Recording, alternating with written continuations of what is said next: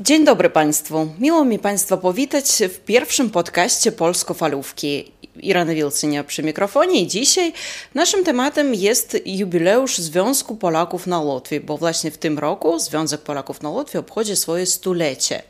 W związku z tym dzisiaj naszym gościem jest pan Stanisław Januszkiewicz, który stał u początków odrodzenia Związku Polaków na Łotwie w końcu lat 80.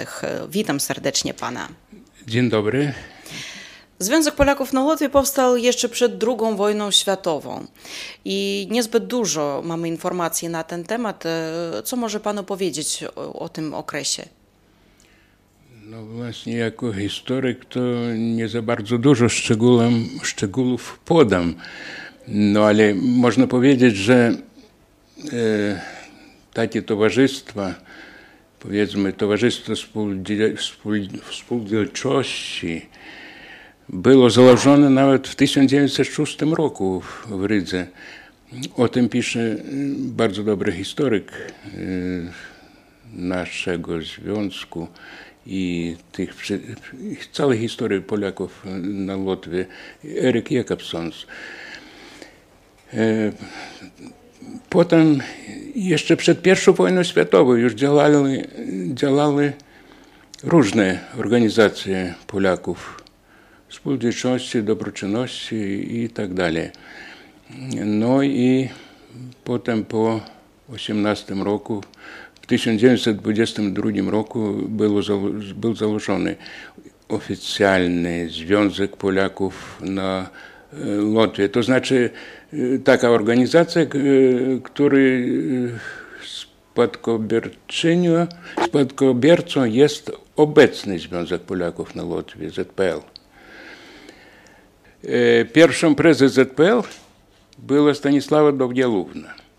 Drugim po roku, w 1923 roku, został Wilpiszewski, Jarosław Wilpiszewski. Jak wyglądało to życie Polaków w tamtym okresie? Bo właśnie w tych, lat, w tamtych latach Polacy wykupili właśnie ten dom polski w Dyneburgu wykupili ten dom, no bo, bo mieli już swoje organizacje takie. Ja dokładnie tych szczegółów nie znam. No ale i potem po 22 roku, kiedy już był Związek Polaków na Łotwie, to była oprócz tej działalności kulturalno-oświatowej jeszcze działalność polityczna. W Łotewskim Sejmie było aż y, przez, dziewięć, y, przez dziewięć lat, w czterech kadencjach byli posłowie swoje, przedstawiciele y, po, polskiej społeczności mhm. Łotwie. No i... A jak wyglądało to życie kulturalne e, w Dyneburgu? Bo ja słyszałam, że e, w Domu Pol Polskim bardzo aktywnie działali Polacy, że były jakieś kółko sportowe, kółko teatralne, czy teatr lalkowy, coś w tym rodzaju. Tam tak dużo było tych organizacji różnego profilu i, i u nas w Dyneburgu i w Rydze, że trudno ich byłoby wyliczyć wszystkie, no ale, ale u historyków to rozpisane, wypisane są. I, I trzeba zaznaczyć, że życie kulturalne i takie sportowe, oświatowe mm, różni, różni się od dzisiejszych czasów, tym, że bardzo aktywna młodzież polska była. Dużo, dużo młodzieży uczestniczyło w różnych imprezach, w różnych organizacjach. Później podczas okupacji sowieckiej Polacy z Dyneburga, wiadomo, nigdzie nie wyjechali i kontynuowali tutaj pracować, uczyć się, zakładać rodziny w tym mieście. A czy łatwo było być Polakiem w tamtym okresie? No, przed wojną, przed wojną, przed wojną to nie, nie byli on, on, oni prześladowani Polacy nasi. To już po. Rodacy. A po wojnie? Po wojnie. Po wojnie to już jak od 40 roku zaczęły się represje, wywózki, deportacje ten, na Sybir, tego, do więzień. wszędzie na przymusowe prace. No i w 1940 roku był z, z,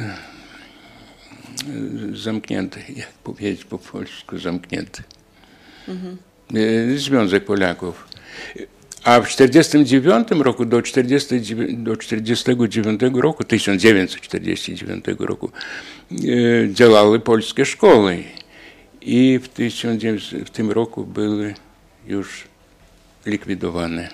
Musieliśmy być obywatelami Związku Sowieckiego i tak, czy kto był kiedyś przed wojną obywatelem litewskim, czy polskim, czy litewskim, to wszyscy byli jednego no, państwa, jednej imperium. szkół była rosyjskich. Większość szkół była rosyjskich i ja to szkołę, szkołę skończyłem, średnią szkołę na Litwie, na Wileńszczyźnie i trochę zanotowałem różnice te mentalne między Polakami na Wileńszczyźnie i Polakami tu w Dyneburgu, bo u nas zanim większość, może nie większość, ale połowa chyba na pewno z naszej miejscowości, tam koło jeziora Dryswieckiego na, na, litewskim, na litewskiej stronie, wyjechało do Polski, jak było, była możliwość.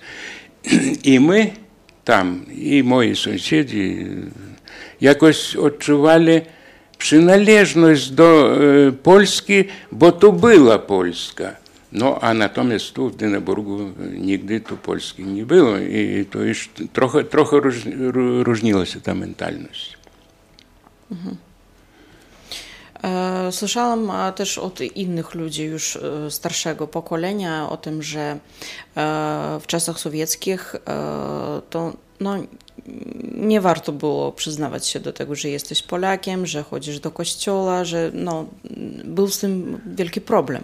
Zgadza się i to młodzież to nawet prześladowano księży, jeżeli tam w kościele coś takiego zbierała się młodzież, albo, albo śledzono, za, kto przyszedł do, do kościoła z młodych nawet nie, nie z tych, co byli komsomolcami, ale większość w szkole zmuszali do bycia w, w tych w pionierach, tak, tych naj, najmłodszych albo w komsomole. I właśnie to było bardzo wielką przeszkodą. Jednym słowem, prześladowano Kościół i, i ludzi wierzących. Jak udało się Pani, Pana zdaniem miejscowym Polakom zachować tą polskość w rodzinach? W niektórych rodzinach nawet język zachowali ludzie. Niestety nie w większości Nie w większości, tak. Bo wiele rodzin, wiele rodzin też jest mieszanych. I po drugie, że tu w Dyneburgu i u Polaków w innych regionach Łotwy czy tam na Wileńszczyźnie również środowisko było rosyjskojęzyczne głównie. No, przy, w Rydze to więcej tam już tam więcej łotewskojęzyczne, albo na wsiach to też bardziej w Latgali już mówiono tam raczej po, po łotewsku w, środ, w środowisku tym sąsiedzkim. No a jak mówisz, jak jesteś środowisku rosyjskim, no to zawsze przeważy rosyjski język i, i nawet w rodzinach zaczynają mówić po rosyjsku, a już jak rodziny mieszane, no to już ja zawsze górę bierze język rosyjski albo łotewski, jeżeli Polak albo Polka ożeni się, czy wyjdzie za mąż za, za, Łotysza. Za Łotysza. Mhm. Dlaczego Pana zdaniem Związek Polaków na Łotwie został jednak odrodzony w latach 90.? Czy można powiedzieć, że Polacy odczuwali potrzebę wrócić do tych swoich korzeni, do swojego języka? W końcu lat 80. wszyscy odczuwali, że to imperium Związku Sowieckiego ruszy się, kruszy się, kruszy się, już rozpada się, można powiedzieć. No i w 88 roku była więzień tych sowieckich lagrów Albina Czybele, podała taki sygnał, żeby organizować się w towarzystwo kulturalne. I udało się jej zebrać kilku osób. Ja nie byłem na tym zebraniu, na pierwszym. Na późniejszych tam bywałem. I było założone właśnie, był założony nie związek, tylko wtedy, wtedy nazywał się kulturalne, kulturalne oświatowe Stowarzyszenie? Stowarzyszenie właśnie, Stowarzyszenie Promień. I to były pierwsze początki Związku Polaków. Nie w Rydze, tylko w Dyneburgu. Pierwszym prezesem był wybrany Spierkowski Henryk, ponieważ Albina bała się, że jak ona była więzień i tak dalej, że była sądzona za Sowietów, to jej nie będzie dobrze. To lepiej wybrać Spierkowskiego, a on jeszcze był komunistą wtedy. No i w tymże roku tam też zaczęli myśleć, jakby tu zorganizować polską szkołę. Wszyscy odczuwali wielką potrzebę tego związku i życia kulturalnego, kulturalnego wśród swoich, jednym słowem, takie, takie było dążenie Polaków. Początki szkoła, były dość trudne. Szkoła polska powstała właśnie nie w 1991 roku. To tylko oficjalnie to ogłoszono szkołę, nazwę Szkoła Polska. Oficjalnie, to, owszem, tak. I, I kiedy otrzymaliśmy budynek ten przywarszawski. A przedtem znowu z inicjatywy Albiny Czybele. Z inicjatywy Albiny Czybele znaczy ona umówiła się z rektorem Pedagogicznego Instytutu, jak wtedy nazywał się ten dzisiejszy uniwersytet, z Olegiem Rożdestwińskim. No i zorganizowaliśmy dla niepoznaki, nazwę nadano Szkoła Eksperymentalna. Szkoła eksperymentalna przy Instytucie Pedagogicznym. I pierwszą dyrektorką tej szkoły była Natalia Trofimowa bardzo zacna kobieta i żal, że tak jakoś ona jest zapomniana. Jednak ona, to ona była, jakby poprowadziła tę szkołę. No i znamy, pamiętamy o Galinie Bakaler Trzymaczenko, która prowadziła muzykę. Potem były jeszcze znaczy nauczycielka Korenkowska, Korenkowska właśnie, właśnie Maria. Pierwsze klasy, pierwsze dwie klasy to była szkoła eksperymentalna. Już kiedy w 1991 roku powstała, no, nadano nazwę Polska Szkoła i otrzymaliśmy ten budynek, to już dzieci, pierwsze, pierwsza klasa, była pierwsza klasa, druga klasa, a trzecia klasa już, już była trzecia klasa po tej szkole eksperymentalnej, jakby dalszy ciąg. I na początku były y, trzy klasy tylko w polskiej szkole już. Nie, nie, na początku w eksperymentalnej, no potem, potem już była polska szkoła 91 roku, ta, ta, i wszyscy uczniowie trzeciej klasy Они два, два лята одучились, два роки школьні скончили в експериментальній школі. І ж пішли до тієї школи. І моя цурка між ними, для чого вім, то е, теж е, була серед перших 16 учнів тієї експериментальної школи.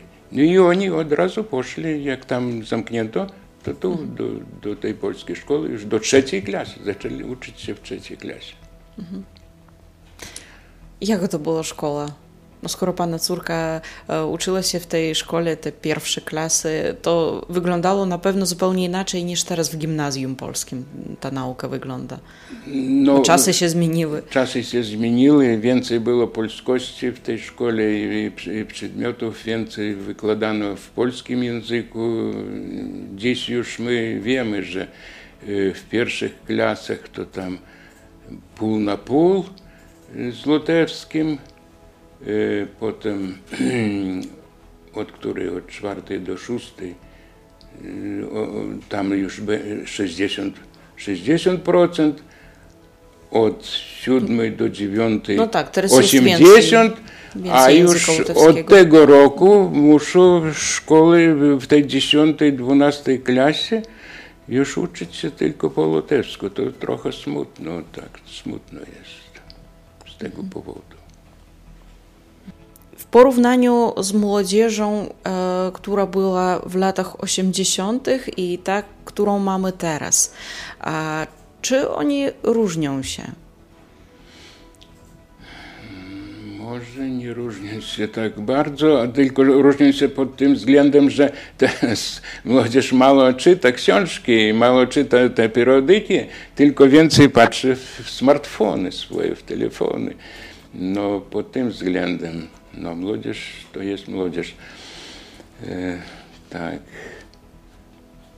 Związek Polaków przecież e, też nie ogranicza się tylko do do tych spotkań, no, jeszcze wcześniej, jeszcze w latach 90.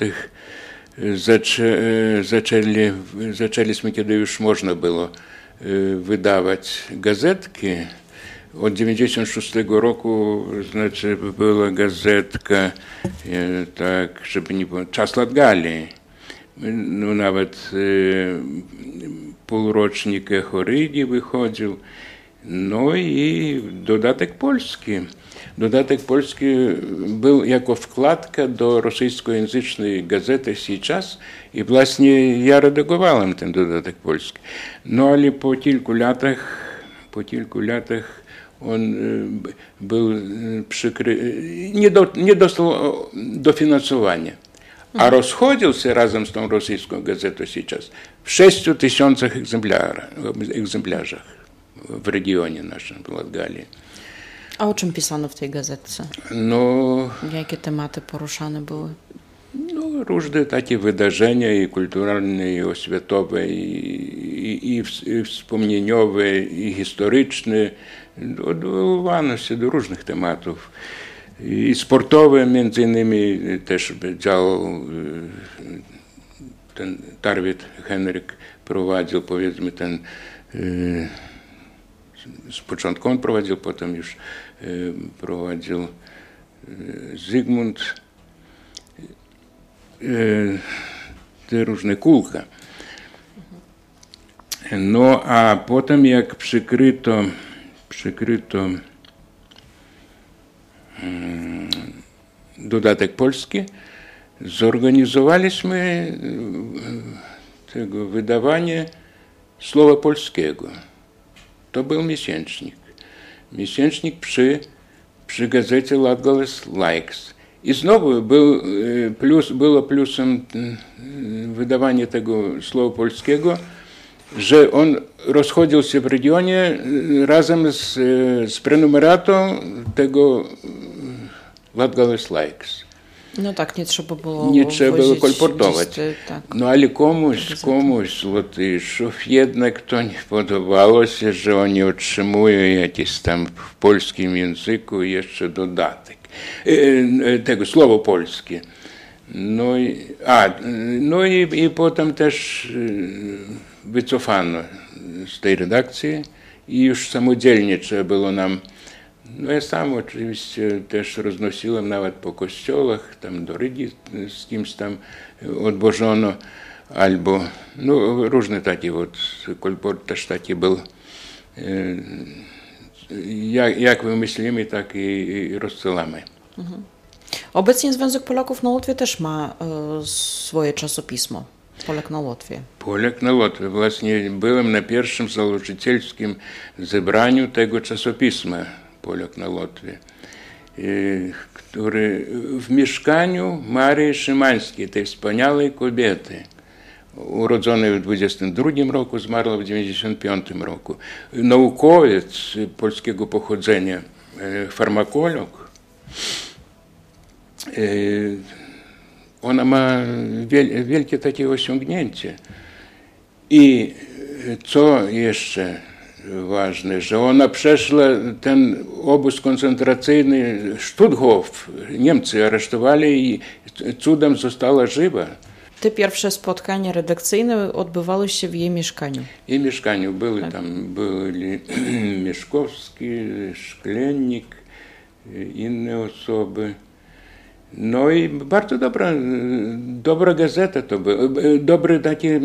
Był Polak na Łotwie wtedy.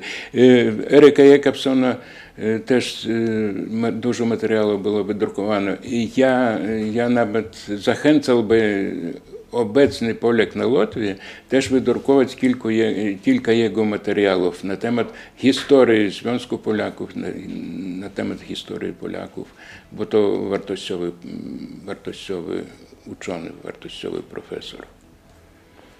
Mhm. Jeśli wrócimy do młodego pokolenia Polaków naszego miasta, co by Pan życzył młodym Polakom? No, życzyłbym przede wszystkim y, uczyć się, czytać, i czytać książki, nie tylko prze, przepatrywać te różne, różne obrazki w smartfonach. Czytać książki więcej, ucząc się w szkole i tak dalej, bo mm, oczytanie mm, daje bardzo dużo e, człowiekowi. Ja na, na przykład tylko z czytania wykształciłem się w, w polskości, bo mój ojciec zginął po, po drodze na, na front pod Libawa, pod Liepaja. Znaczy, i on był Litwinem, a moja mama Polka, no i babcia. No oni mnie nauczyli początków. Ja czytałem tam, a nie było książek. Był modlitewnik. No, był modlitewnik, to już ja umiałem czytać, jak, jeszcze przed tym, jak poszedłem do szkoły. No, i takie, takie sprawy. Więc więcej czytać. Więcej czytać i trzymać dyscyplinę. Wspaniałe słowa. Tym właśnie zakończymy nasze dzisiejsze spotkanie. W studiu w Dyneburgu dzisiaj była Irena Wilcynia i członek Dyneburskiego Związku Polaków na Łotwie, pan Stanisław Januszkiewicz. Do usłyszenia. Dziękuję za ciekawą rozmowę. Dziękuję pani Irena. Dziękuję słuchaczom.